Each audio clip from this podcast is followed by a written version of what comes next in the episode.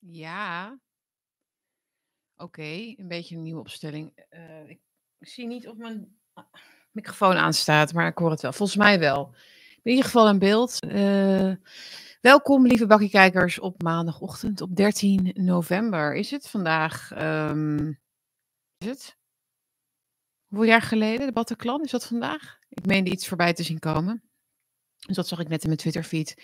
En verder niet daarom hoor, hoor. Dat zou al een reden op zichzelf kunnen zijn natuurlijk. Bataclan-achtige zaken. Maar ik heb een vreselijk, vreselijk rot humeur vandaag. Ik ben echt wakker geworden en het is nog steeds niet goed. Ik heb wel een heerlijke koffie gezet. ehm, en een paar sloeken al genomen. Normaal heb ik om het twee uur meestal al twee of drie koppen op. Maar ik moest door dingen die ik moest doen, had ik geen tijd. Dus dit is echt mijn eerste kop. En ik merk dat het al begint te werken, jongens. dus jullie gaan mij live zien veranderen in een acceptabel, toonbaar, zeg maar, ehm, ehm, persoon om eh, iemand die om je heen kunt tolereren, zeg maar. Nee, ik was echt. eh, ja, het is gewoon het weer. Ik ben helemaal klaar met die regen. Ik ben ook. Ik, die verkiezingsdingen. Ik word daar echt helemaal niet blij van, allemaal, jongens.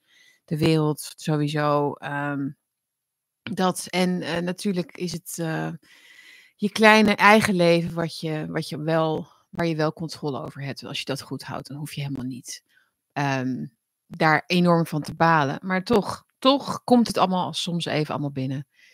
Dankjewel, Sandra. Wat heb ik een mooie trui aan, zegt Sandra. Ja, die is door mijn man uitgekozen een keertje. Dat is nou, een soort van Scandinavisch, Scandinavische trui. Dan voel ik me een beetje Scandinavisch. Dankjewel, jongens. Goedemorgen. ehm, eh, bekende namen, zit even te kijken. Leuk dat jullie er weer zijn. Ik hoop dat jullie eh, wel zin hebben in deze dag. Ik dus nog niet. Ik dus nog niet. Gewoon niet. Nee, het heeft er ook mee te maken dat ik. eh, dat er, gisteren was mijn zoontje jarig, mijn jongste zoontje. Jullie, sommigen van jullie kennen mijn jongste zoontje. Hij is wel eens in de uitzending geweest. Dan kan hij binnenlopen. Dat is al een tijdje niet meer gebeurd. Inmiddels weet hij wel dat hij eh, eventjes beneden moet blijven.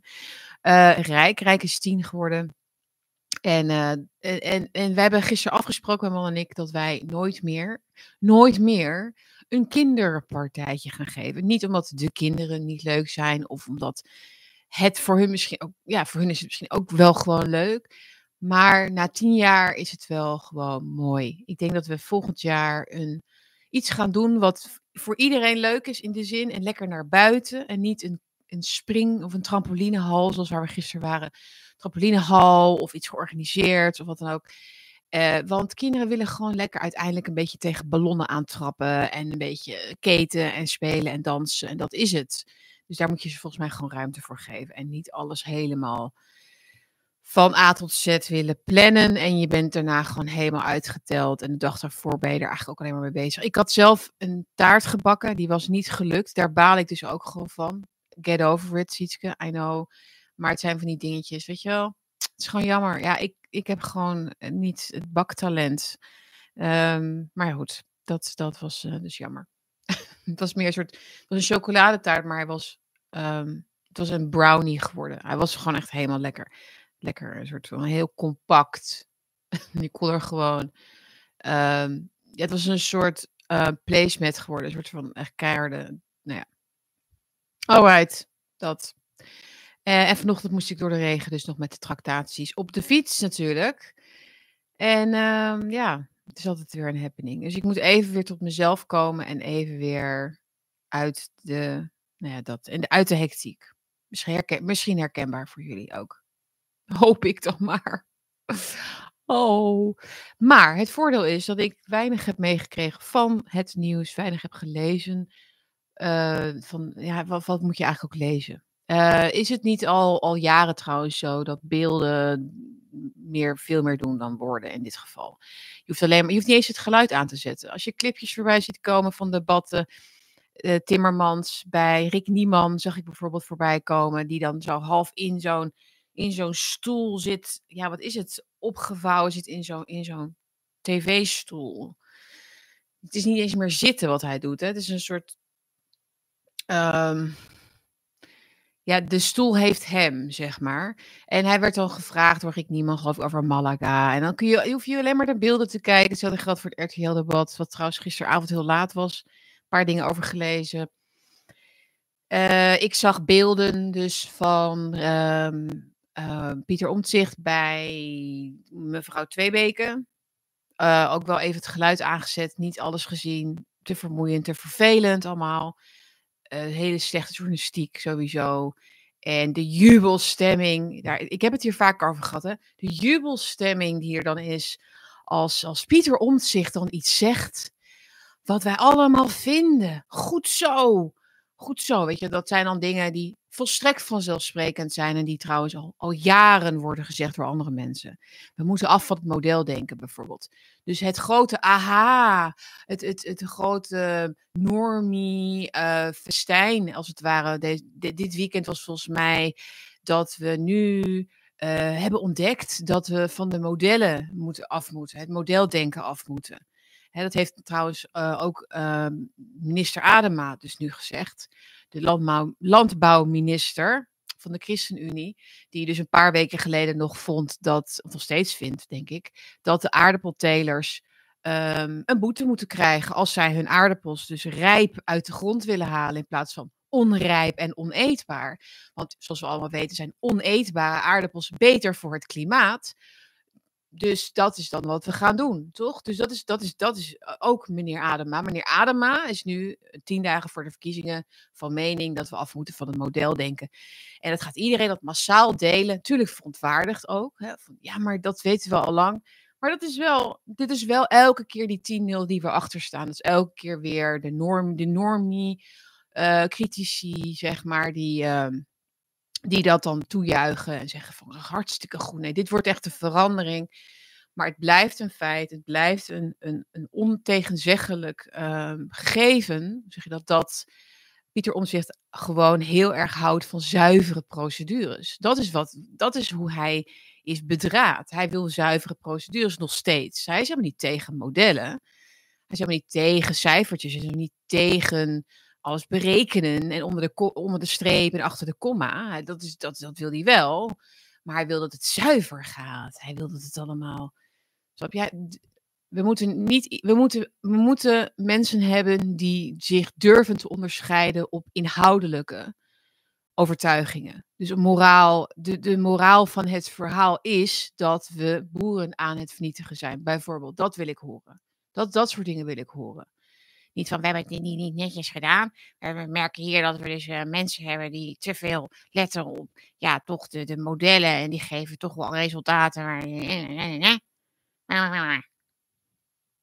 Oké. En dan dat uh, 1 tweetje met twee weken.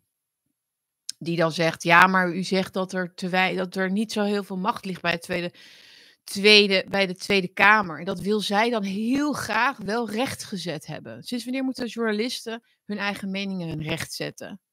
De Tweede Kamer heeft wel heel veel invloed hoor, meneer Omtzigt. Daar ging het dan over. Ja, dat is, dat is, de, dat is het geloofssysteem van de mainstream media. De, de, de, de, de democratie is springlevend, lieve bakkiekijkers. De democratie is springlevend volgens volgens de mainstream media.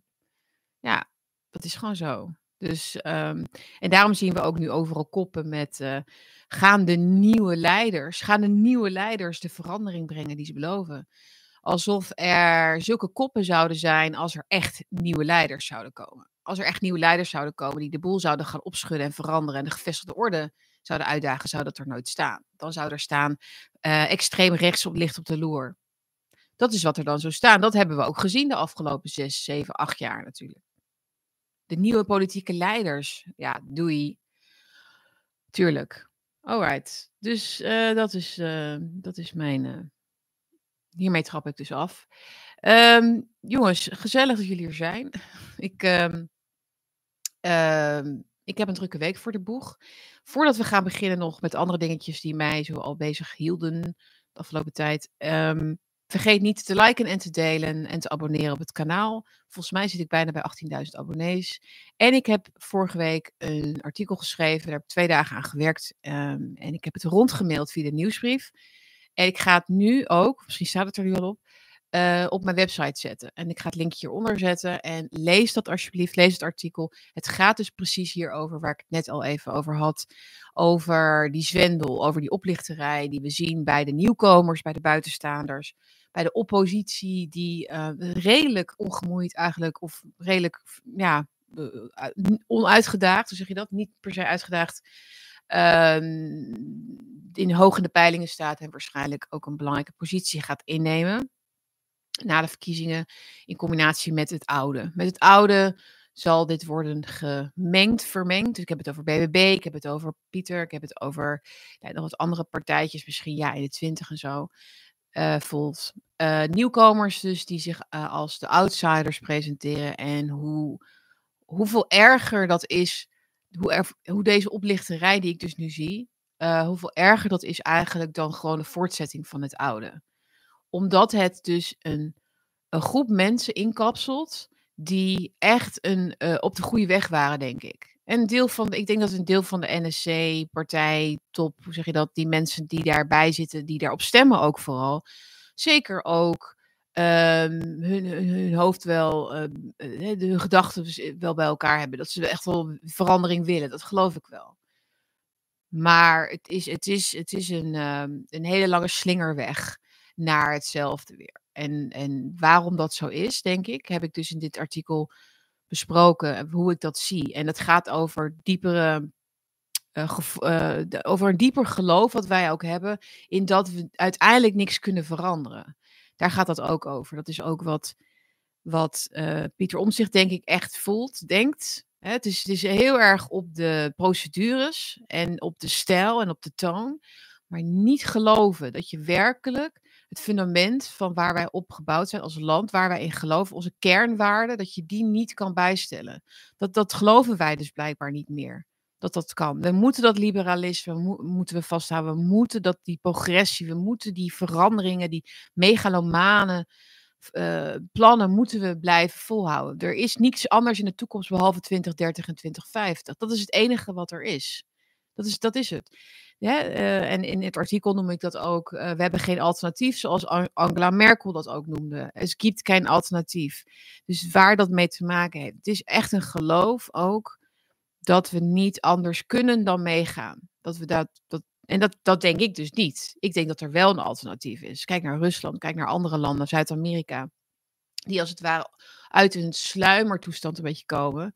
Van het Westen is goed en het Westen weet alles beter die hebben nu een andere focus, een andere energie, een andere, een andere strijd. Um, en het, god, dat zie je natuurlijk ook nu in het Midden-Oosten en met Israël, uh, dat daar heel veel um, wordt, ja, nou ja, daar gaan we niet heen, maar dat, dat waar wij zo uh, vanzelfsprekend uh, um, aan vasthielden, uh, namelijk dat wij natuurlijk na de wereld, Tweede Wereldoorlog allemaal um, het voor, voorop liepen in mensenrechten, eh, antidiscriminatie en uh, dit nooit meer. En we zien nu toch wel dat wij um, dat fundament onder onze beschaving aan het verdwijnen is. Letterlijk voor onze ogen. Ja, en daar moet het denk ik over gaan. Daar moeten die RTL-debatten ook over gaan. Wat er nu in de straten gebeurt in het Westen. Maar goed, we hebben het, we hebben het over. Uh, ja, we hebben het over. waar gaat het over? Stikstof. Hè? Daar hebben we het over het ombouwen van Nederland. Nee, daar gaat het eigenlijk ook niet eens over. Het ombouwen van Nederland is ook een plan, hè? Gewoon ombouwen. Komen zo nog wel even op. Dus uh, lees dat artikel alsjeblieft en uh, deel dat ook. En bedankt voor de goede reacties daarop. Uh, ik kreeg een aantal mailtjes en dat waardeer ik heel erg als het goed wordt ontvangen. Het is overigens deel 1 van een groter, of deel, deel 2 is ook in de maak. En dat gaat meer in op waarom het oplichting is, zeg maar, op de... Um, dus daarin zoom ik meer in op het gedrag van de individuele spelers. Dus deel 1 gaat veel meer over de, wat is de outsider ten opzichte van de gevestigde orde? En waarom is het niet een verandering? En waarom kan dat geen verandering teweeg brengen? Denk, wat ik dus denk. En deel 2 ga ik meer in op wat zeggen ze nou eigenlijk en waaruit maak ik dat nou eigenlijk precies op. Dus dat wordt nog uh, vervolgd. Uh, en ik hoop dat het jullie toch een beetje helpt. Niet um, nou, sommige mensen zeiden, ja, wat een somber stuk. Ja, niet om jullie somber te maken, ook niet om een soort stemadvies te geven of zoiets. Maar om gewoon even te ontnuchteren. Gewoon even weer een stapje verder te komen, eigenlijk in ons bewustzijn van hoe de dingen in elkaar steken. Het is zo fijn om niet onnodig lang in iets te, te blijven hangen waarvan je denkt, oh, zal dit dan misschien dan toch? En je weet vaak ook niet eens, je, kunt er vaak niet eens meer verwoorden wat je eigenlijk verwacht of hoopt, toch? Wat hoop je nou? In het begin hoopten we dat Rutte zou verdwijnen. We hoopten dat er een nieuwe wind zou gaan waaien of wat dan ook. Ehm, ja, nou ja, dan weet je dus dat dat lastig is. Uh, maar waar ga je dan vervolgens naar kijken? Hoe ga je dan um, oriënteren? En ik hoor ook nog van mensen nu die nog niet weten wat ze gaan stemmen. Die nog steeds niet weten wat ze gaan stemmen. Ondanks dat ze zich heel erg uh, ja, informeren. En ja, het, is, ik snap dat wel. Het is echt, uh, of überhaupt gaan stemmen dus. Het is gewoon echt wel heel, uh, heel lastig. Ik vind dus wel dat je moet stemmen. Maar ik snap ook absoluut. Ik snap, ik snap het. Maar ik, ik vind niet dat je als je niet gaat stemmen, dat je dat moet delen met anderen. Ik vind dat vind ik niet. Nee, ik vind niet dat je dat moet aansteken, dat vuurtje. Dat, dat heeft volgens mij geen zin. Om, um, ja, überhaupt om iets te veranderen. De koffie begint te werken. dat vind ik ook heel fijn voor jullie. Dan ben ik iets uh, gezelliger. Goed, wat doen jullie in de chat? Waarom loopt de chat niet door, jongens? Ik weet het niet. Iemand zegt ook niet stemmen is ook een optie. Ja, dat is ook een optie. Als jij daarbij het gevoel hebt dat je dan um, iets, eh, ja, een bepaalde waarde of iets of een uh, principe hebt uh, gevolgd waar jij heel erg in gelooft, dan zou ik dat zeker doen. Dan, dan bedoel, ja, ik snap het wel van, nou, ik doe niet mee aan de poppenkast. Maar de poppenkast speelt toch wel door zonder jou. Kijk naar Amerika ook. Hè. Daar hebben ze toch wel heel erg lastig gehad in 2020. Met het buiten de. Nou ja, eh, om, om uh, Trump uh, uit het Witte Huis te houden. Ze moesten daar toch wel aan de bak. Hè? Want er zijn toen heel veel mensen toch wel naar de stembus gegaan om op Trump te stemmen. Dat is een feit dat is een feit. We kunnen het nu hebben over of het is gestolen of niet. Maar dat, dat, ze, dat, het niet, dat het niet een klinkklare overwinning was voor Biden, dat ze dat niet konden claimen, dat was wel duidelijk. Ze hebben moeite moeten doen, ze hebben moeten liegen, ze hebben, ze hebben, uh, ze hebben toen weken gedaan volgens mij over het tellen van die laatste staten of zo, voordat ze daar een uitslag hadden. Ze hebben heel veel mensen wakker gemaakt met dat gedrag. Dus of ze nou geloofden dat het was gestolen of niet. Heel veel mensen hebben gezien hoe de Democraten daar dus uh, heel valselijk in ieder geval um, uh, op allerlei manieren Biden uh, hebben naar, naar het Witte Huis hebben weten te krijgen. Dat is wel, wel duidelijk. De microfoon kraakt. Oh, dat is vervelend. Daar kan ik niks aan doen. Is het nu beter of niet? Hoop ik wel. Um, ja, dus uh, of als al die mensen thuis waren gebleven, dan hadden ze inderdaad kunnen zeggen dat 80 miljoen mensen op Joe Biden hadden gestemd. Uh, dus ja, snap je, dan was dat wel een echte overwinning geweest. En nu was het een gekunstelde. Dus dat is wel een verschil. Oké. Dus uh, het linkje voor mijn artikel staat hier straks onder. Dus lees dat. Uh, vond je het een goed artikel trouwens? Oh, ja, eh, dan, dan zou ik het ook heel fijn vinden als jullie een donatie doen. Dat kan ook op mijn website dus. Of hieronder via de linkjes. Want ik wil vaker ook langere artikelen gaan schrijven buiten de andere krant om. Dus dan, ja, dan is jullie steun heel erg welkom en wordt dat heel erg gewaardeerd. Jullie kunnen ook post sturen naar postbus 189 1200 Anton Dirk in Hilversum. Dus dan heb ik volgens mij alles gezegd. Ik vergeet heel vaak dit allemaal te zeggen. Dus vandaar. Oké, jongens. Um, niet meer te verdedigen als heel veel mensen gaan niet stemmen. Uh, ja, oké. Dus jij zegt, als, nou, stel dat er maar 30, 40% opkomst is, dan kunnen ze de uitslag niet meer verdedigen. Ja, maar zitten ze daar dan mee? Uh, stel dat er nu veel meer mensen thuis blijven, dat de opkomst heel laag is dan zeggen wij, er is eigenlijk geen democratische legitimatie voor deze uitkomst, want maar 60% van de mensen heeft gestemd. Nog steeds, een, nog steeds de meerderheid van de Nederlanders heeft gestemd. Zo, zo moet je dat wel zien. En de macht heeft, heeft geen last van dat, van dat. Is er wel een legitimatie? Is er wel een draagvlak voor onze plannen? Dat is al, al jaren leven wij in een, in een, uh, in een nepwereld, uh, politieke nepwereld. Um, waarin in feite de draagvlak voor de linkse uh, klimaatplannen. Vol, volgens mij is dat maar. Er is vast wel iemand die precies de cijfers weet. Dat is maar gebaseerd op um, ehm, 20 zetels of zo. Van, dus als je gewoon GroenLinks in de peilingen neemt, D66.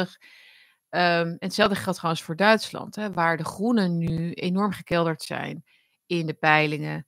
Uh, zitten al jaren uh, samen met, met um, in het zadel geholpen, ook door, door Merkel, zitten al, al, al, jaren um, in Berlijn, aan de, zitten ze aan de macht.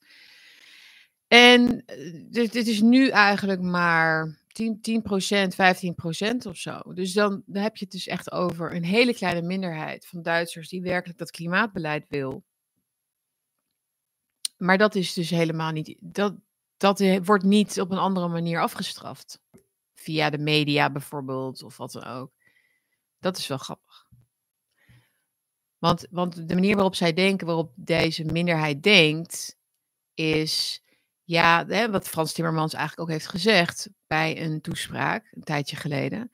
Wij hebben gelijk en we moeten alleen gelijk krijgen. Zij geloven dat ze gelijk hebben en zij zien eh, eh, ook een hele kleine, zij zien zichzelf als een kleine minderheid ook nog steeds als de belangrijkste, grootste, belangrijkste ja, speler in het politieke veld. Dus zij hebben niet last, ze hebben geen last van, van Calimero of zo hoor.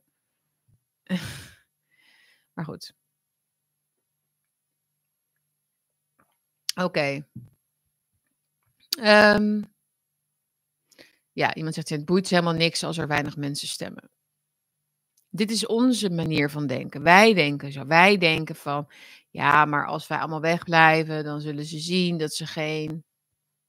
Ja, maar het maakt niet uit. Um, volgens mij was dat ook Olongen, toch? Die dat vorige keer zei van. Um, oh jee, dan moet ik even denken hoor. Die had zo ook zo'n zo rare redenatie van. Wat, wat zei ze nou? Ja, in absolute aantallen of zoiets uh, waren het er nog steeds meer mensen. Ik weet het niet, maar het maakt ze niet, niet uit. Het maakt ze niet uit als 80% van de mensen baalt van hun plannen. Het kenmerk van links, het kenmerk van progressief, liberaal, van D66, GroenLinks, B van de A en al die kleine partijtjes eromheen, is gewoon dat zij een heldhaftige minderheidspositie hebben. Omdat, ja, omdat ze helden zijn. Ze zijn. Zij zijn eigenlijk de. Ja, zij moeten ook activistisch zijn om die reden. Omdat ze iets aan het afbreken zijn. Snap je? De meerderheid houdt iets vast wat zij moeten afbreken. Zo zien zij de wereld. Daarom breken ze ook af en daarom bouwen ze ook niets op. Omdat mensen die in de meerderheid zijn, voelen verantwoordelijkheid om iets te bouwen. Net als dat volwassenen dat tegenover kinderen hebben. Zij voelen zich verantwoordelijk voor hoe het met de kinderen gaat. Als je alsmaar denkt dat je een underdog bent, uh, een Diederik Samson bent, een Frans Timmermans bent, die moet strijden tegen vervuiling en de planeet die zichzelf vernietigt of zoiets, uh, dan hoef je nooit verantwoordelijkheid te nemen. Want je hebt die grote vijand tegenover je. Het kapitalisme zogenaamd of zo. Of uh, de conservatieve hè, beweging. Of, of de conservatieve, nee niet beweging, de conservatieve uh, status quo. Zo wordt er altijd gesproken, toch? Over de andere kant. Als een soort van de, de status quo de jaren 50 of zo. Hè? Dat is dan echt iets wat ze moeten afbreken. Dat is hoe zij in hun hoofd zitten. Ze zijn eigenlijk eeuwige pubers, eeuwige kinderen. Die tegen het systeem moeten schoppen. Het systeem is slecht. Het systeem bevoordeelt alleen maar de rijken en vernietigt de planeet. En dat is natuurlijk heel aantrekkelijk ook voor jongeren, dat wereldbeeld. Geeft ze betekenis, geeft ze een bepaald, ja, um, bepaalde strijdbaarheid. En dat is waar links natuurlijk op parasiteert op dat sentiment, op dat gevoel. En zo kunnen ze dus die schijn van wij, wij tegen dat grote systeem gebruiken, terwijl het systeem al lang uh, opereert naar deze doodskult, zou je kunnen zeggen. Een goed voorbeeld daarvan is natuurlijk de demonstratie die we gisteren zagen in Amsterdam, waar 70.000 mensen op af zouden zijn gekomen, volgens de NOS. De NOS en het tellen van demonstranten is natuurlijk altijd heel betrouwbaar, zoals we weten van de afgelopen jaren. Het zijn er altijd 2000 als er coronacritici zijn en het zijn er altijd 100.000 als het Greta is met haar possie. Hè? Want Greta was er ook. Greta was er ook. Wat een, wat een bijzonder inspirerende vrouw. Vrouw toch inmiddels. En Greta was volgens mij echt vijf jaar lang 16 of zo. En nu is ze ineens wat ouder. Voor het eerst dat ik haar zag, dat ik dacht, ja, nu zie je er wel wat ouder uit. Maar ook nog steeds een kind. Nog steeds een kind. Dus vijf jaar lang was ze 16 en nu is ze 20, geloof ik. En um, ze stond dus in Amsterdam. Uh, eventjes, ik weet niet precies hoor, wat ze daar allemaal heeft gedaan. Ze werd ingevlogen om daar um, natuurlijk uh, het doemdenken weer even een impuls te geven. Want dat was nog niet voldoende. En het is wel schrikbarend hoor, dat daar dan dus wel echt zoveel mensen op afkomen. Ik weet niet of er 70.000 waren, maar het waren er wel veel. Dan zullen jullie misschien denken, ja, dat waren ook gewoon acteurs. Maar je kunt niet zoveel acteurs bij elkaar krijgen. Maar ja, er zijn wel uh, bewijzen natuurlijk, hè, dat bijvoorbeeld ook Extinction Rebellion gewoon mensen betaalt. Mensen betaalt om naar die uh, blokkades te gaan, bijvoorbeeld. Of dat dat gebeurt. Maar ik weet niet, dit zijn volgens mij ook wel echt, echt, echt GGZ-patiënten, zeg maar. Die, ja, want die, die worden niet meer opgenomen in Nederland.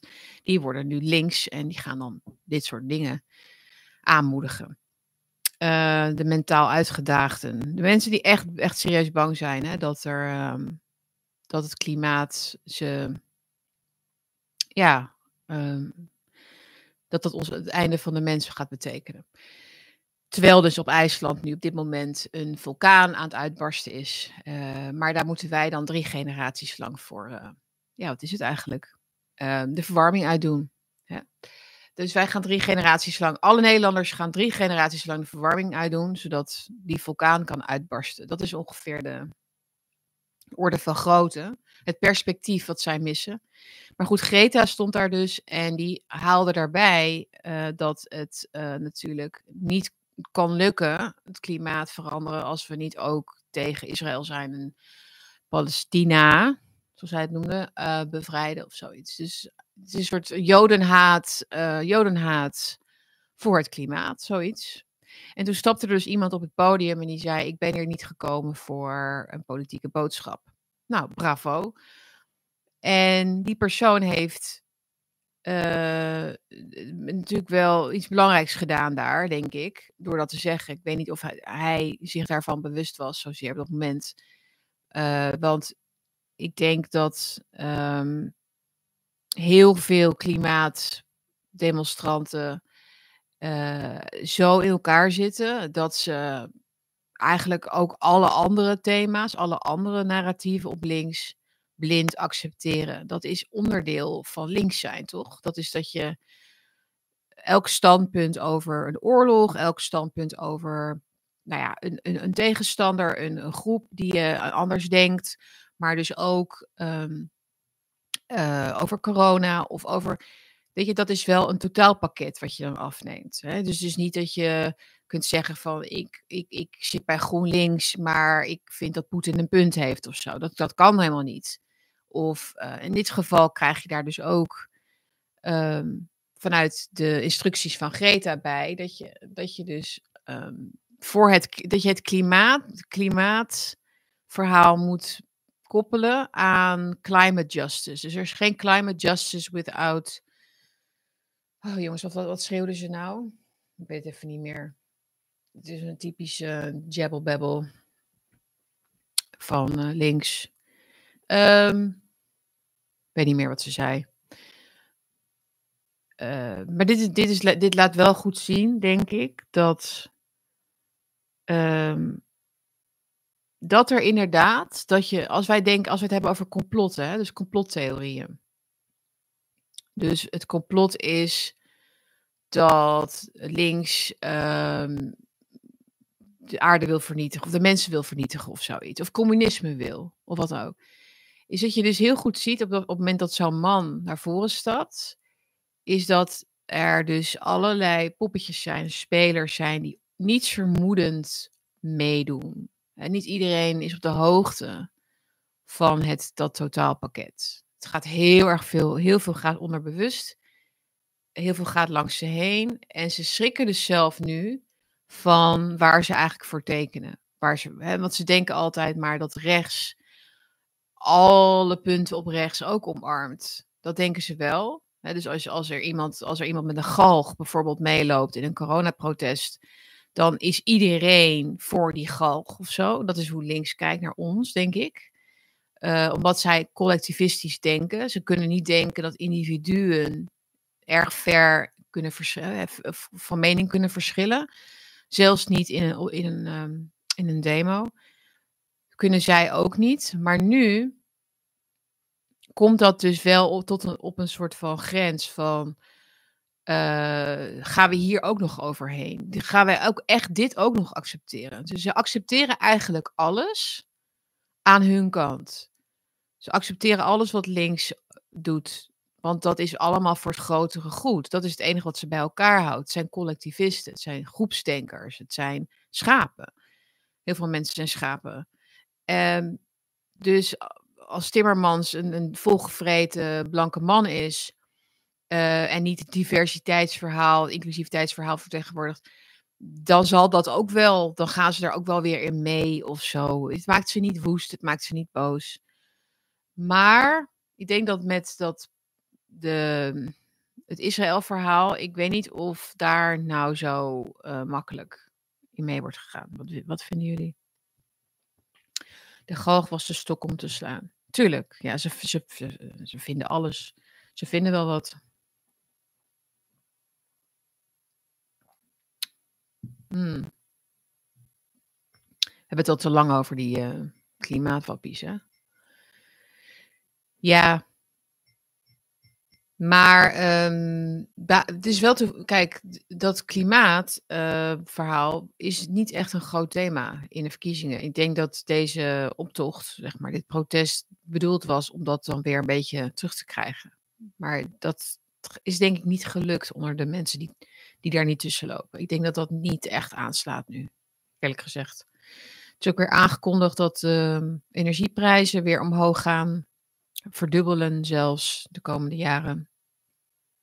Dat is wat mensen interesseert, natuurlijk.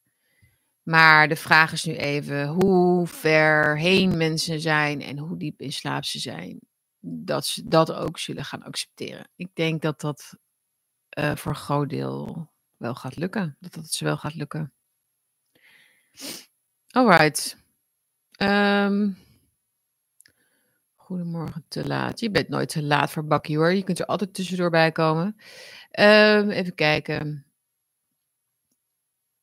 Um, ik, ben, ik ben wel heel benieuwd hoor, nu inmiddels, wat, wat het gaat worden. Um, 22e. Wat denken jullie? De Mars voor het Leven was interessanter. Uh, ja, dat, dat vind ik heel, uh, heel interessant. Die, die, um, die heb ik ook gezien in um, Berlijn, dat die in Berlijn waren, de Mars voor het Leven. En hoe daar dus wordt, op wordt gereageerd door het establishment, hè, die daar dan statements over naar buiten brengen. Dat heeft bijvoorbeeld ook Kuipers gedaan. Um, de minister, oud-minister. Um, demissionair minister, die maakte zich daar zorgen over. Even kijken, wat had hij daar nou over gezegd? Het is wel echt ongelooflijk, die mensen. Hoe heet hij nou? Ernst Kuipers, ja. Ernst Kuipers, minister van Volksgezondheid. Daar moet toch demissionair voor, of niet? Doen we dat niet meer? Hier, Ernst Kuipers zegt 21 uur geleden... We zien steeds vaker dat de keuzevrijheid van vrouwen als het gaat om abortus wordt aangevallen. Neem bijvoorbeeld de gebeurtenissen van deze week. De Mars voor het Leven gisteren. of politici die het politieke debat voeren voor de deur van abortusklinieken. Dat is onacceptabel.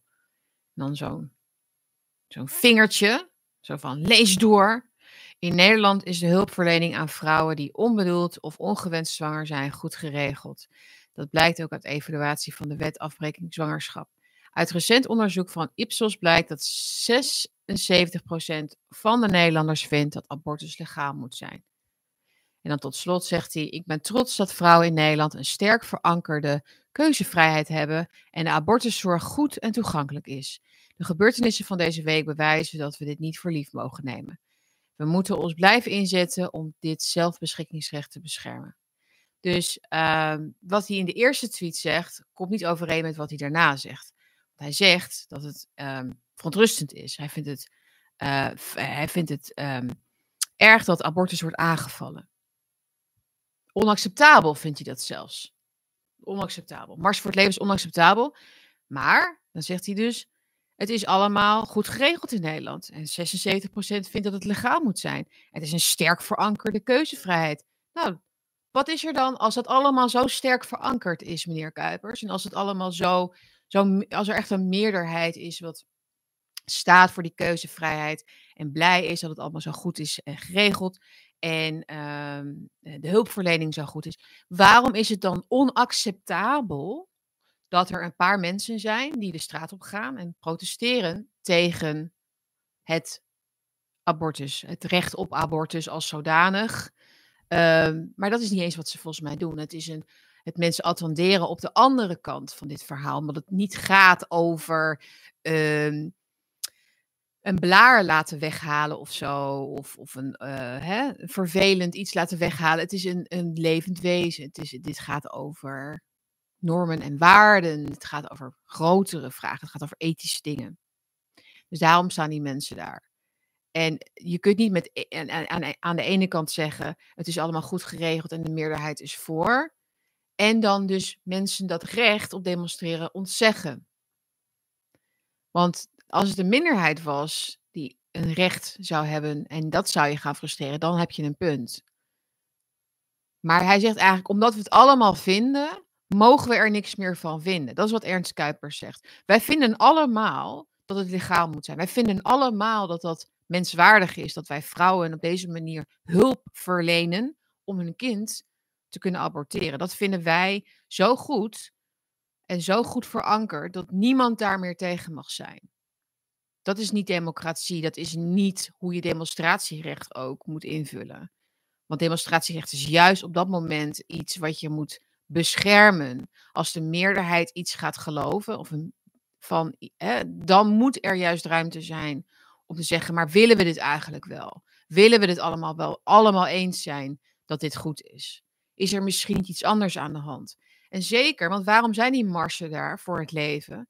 Omdat er wel degelijk een grens over wordt gegaan al jaren. Vanuit D66 met name, maar ook heel veel andere linkse partijen. Wordt een grens over gegaan, maar niet alleen maar van het is een optie voor vrouwen. Nee, het is ook iets om je eigenlijk heel erg over te verheugen. Het is, zo'n belangrijk recht dat het in zichzelf al goed is.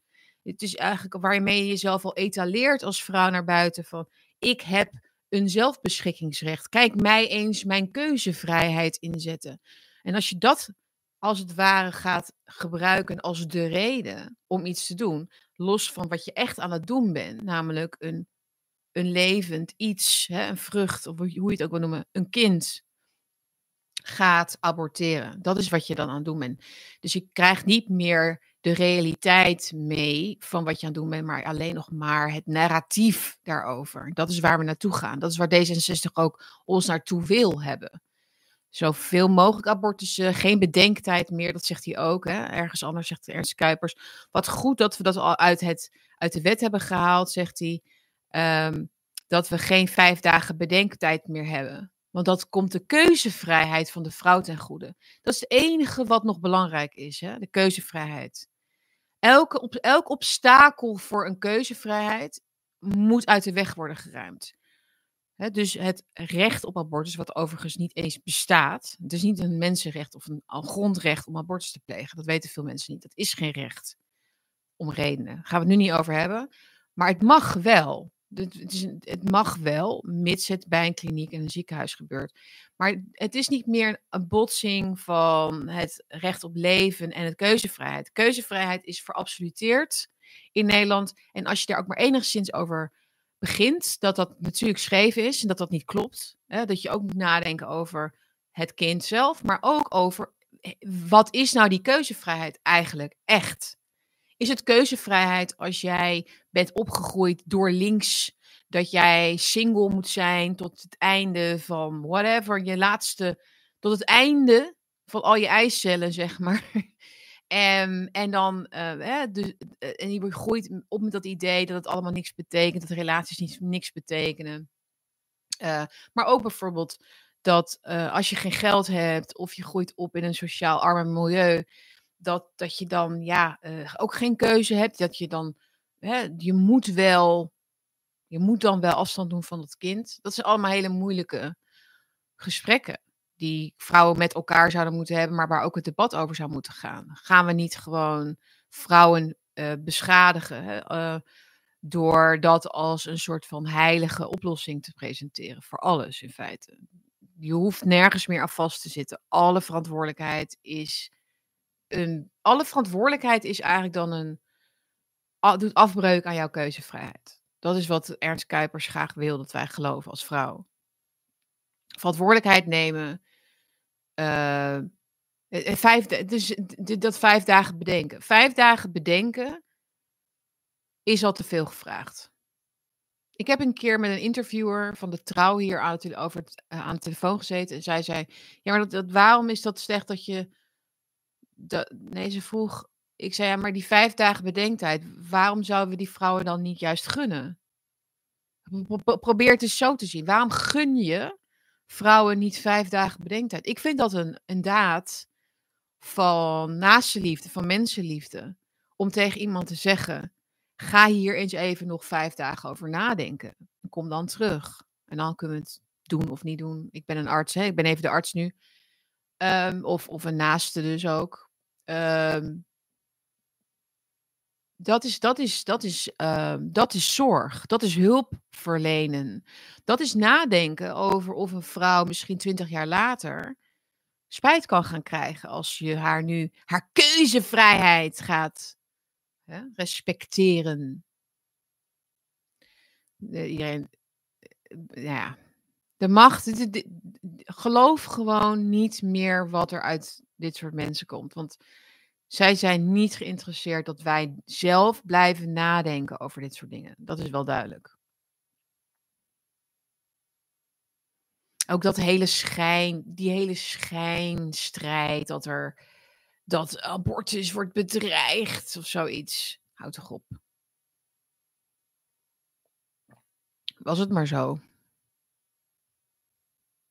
Nou goed. Nee, dat is echt een le ik vind dat zo lelijk. Ik vind dat zo ongelooflijk lelijk hoe er in Nederland over abortus uh, wordt gesproken. Um, ook, maar ook over euthanasie, over voltooid leven, verhaal. Um, dat zijn echt uh, dingen waar je echt met een boog omheen moet. Of dus wel duidelijk over moet zeggen hoe je ervan, wat je ervan vindt. Maar je kunt niet in hun, in hun richting op nog opschuiven. Het, het is, eh, zij, zij willen letterlijk um, de ethiek uit, uit, de, uit de medische zorg halen. Eugenics, jongens. Nou, hè? Even kijken. Ik heb verder, ik ga het uh, niet heel lang maken vandaag, maar het is alweer kwart voor elf. Uh, ik heb deze week, later deze week nog een gast, ook in Bakkie. Dus die ga ik denk ik van tevoren even opnemen. Ik weet niet precies hoe ik het ga doen, maar dat wordt ook denk ik heel erg leuk. En dan ga ik het hebben over het kwaad bij de macht ook. Dus dat wordt denk ik wel interessant. Dus hou dat in de gaten. Dus ik ga daar nu verder niet op door. Maar dat komt zeker nog vaker aan bod. Ik vind dat daar gewoon veel meer bewustzijn uh, voor moet komen. Of over moet komen. Um, waar we mee te maken hebben. Wat is nou precies, waar, waar zitten we nou eigenlijk allemaal in?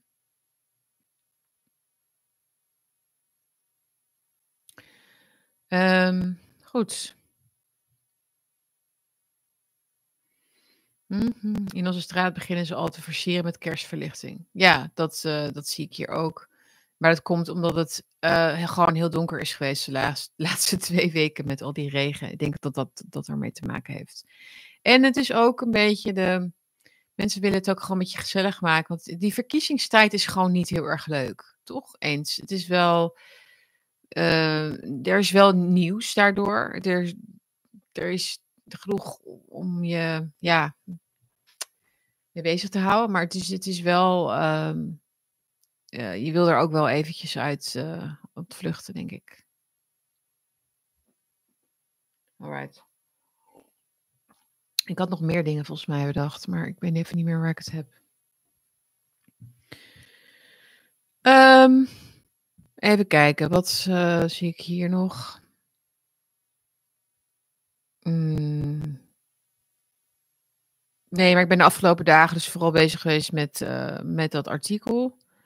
Dus ik zou zeggen, lees dat vooral. En, um,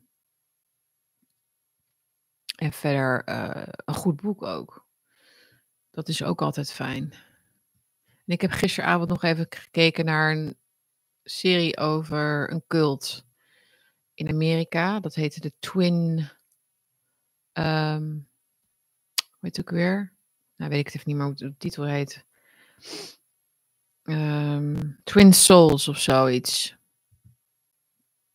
Heb je dat gezien? Alle cults werken allemaal volgens hetzelfde. Hè?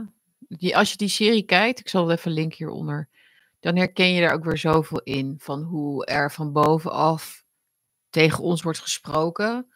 Hoeveel suggestie er zit in de berichtgeving die we lezen. Misschien moet ik een voorbeeld geven. Uh, laat ik één voorbeeld geven. Ja, dus de, het bericht van de NOS van een paar dagen geleden dat uh, met een foto van een nieuwbouwwoning in de Stijgers, een woning die wordt gebouwd, dus een of andere Phoenix-woning, whatever. En er stond boven, um, hoe komt het dat er te weinig woningen zijn, of zoiets. Er, zijn te weinig woningen, nee, er, zijn, er wordt te weinig gebouwd, er zijn te weinig woningen voor de, vraag, voor, het, voor de vraag. Hoe komt dat toch? Dat was het. En dan, en dan komt er een artikel waarin er dus niet staat over immigratie uh, en niet staat over het wanbeleid van Hugo de Jonge en het stikstofverhaal. Niets daarover. Dus eh, 9 van de 10 reacties onder dat bericht, die post van NOS, 90% misschien wel meer, allemaal kwaad. Allemaal kwade mensen die natuurlijk dat precies zeggen wat ik zeg. Dit gaat niet over de oorzaken, de echte oorzaken waarom er geen woningen zijn. Dan lees je ook nog heel veel berichten van mensen. En dat is echt heel triest. Die dus komen met mijn kind heeft geen woning en heeft een baan, heeft geen woning. Dus je krijgt ook die verhalen. Dus het is echt aan de hand. Je, je voelt, je merkt dat. Mensen hebben allemaal last daarvan ook. Um, dat ze geen woning kunnen vinden. Dus het is, het is ook niet alleen een theorie, het is echt aan de hand. Uiteraard, al langer. Ik kan er ook over meepraten trouwens. Het is echt heel moeilijk om. Uh, nou, wij, wij, wij zaten vijf jaar in het buitenland. Om even een woning te huren in Nederland. Dat is echt gewoon heel moeilijk. En het is heel erg duur. Um, terwijl dus in Berlijn iedereen huurt trouwens. Maar goed, dat is een ander verhaal. Um, dus dat. En wat ze, is de NOS dan zo onwetend? Is het nou zo dat ze dat niet kunnen bedenken, dat mensen natuurlijk daar dan boos over worden? Dat, er, dat de olifant in de kamer niet wordt benoemd? Dat hele duidelijke dingen niet worden gezegd? De obvious, zeg maar. Uh, Nee, ik denk niet. Ik denk dat ze dat weten. Ik denk dat ze dat expres doen. Ik denk dat er een stijl van berichtgeving is nu, propaganda is nu, waarin letterlijk het doel is, waarin het letterlijk het doel is om het denken te stoppen bij mensen. Dus dat je iets pakt waarvan iedereen weet hoe het zit en het letterlijk een raadsel maakt weer. Ik geen idee werkelijk hoe het kan dat er inflatie is. We hebben geen idee werkelijk hoe het kan dat er jodenhaat is in de straten. Dat, waar komt dit nou toch vandaan? Of uh, dat er verkrachtingen zijn, of dat er, ik zeg maar wat, um, meer misdaad is, of nou ja, uh, de, uh, de straten lopen onder met water. Hoe zou dat nou kunnen?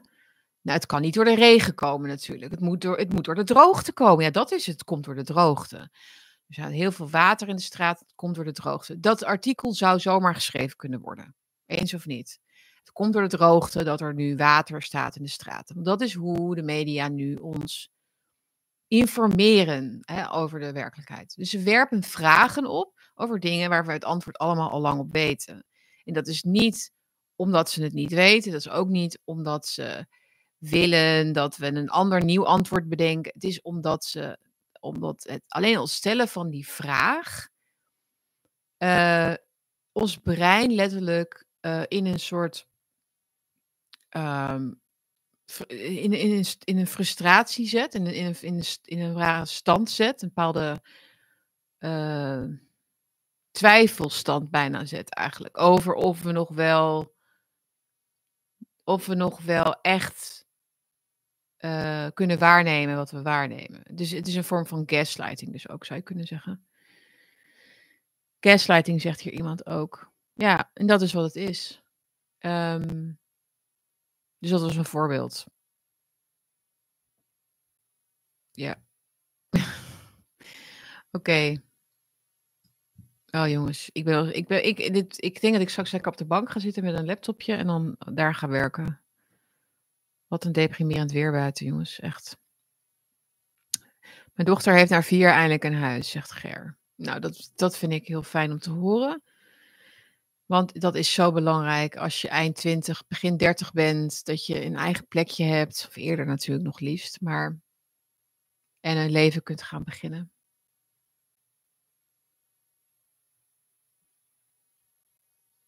Een blauwe mok, ja.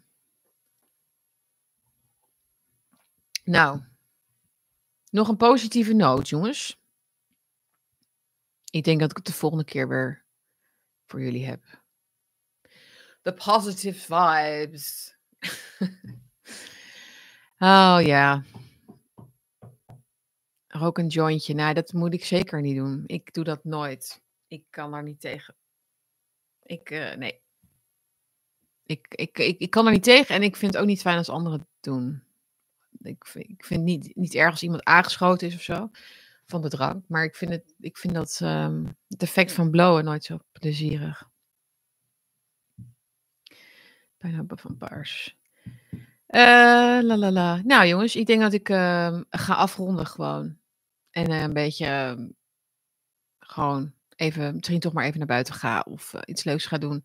En dan kom ik heel snel deze week weer terug met een nieuw bakje, dus met een gast. Um, dus dat wordt, uh, daar heb ik heel veel zin in. Uh, om een keer weer met iemand anders te zitten. Uh, vergeet dus niet mijn artikel te lezen. Doe een donatie als je het een goed artikel vindt. Of natuurlijk een donatie voor Bakkie. Dat kan ook hieronder. Like en deel deze uitzending. En dan zien we elkaar heel snel weer terug. Dat bij de volgende Bakkie. En tot dan. Alright. Ciao.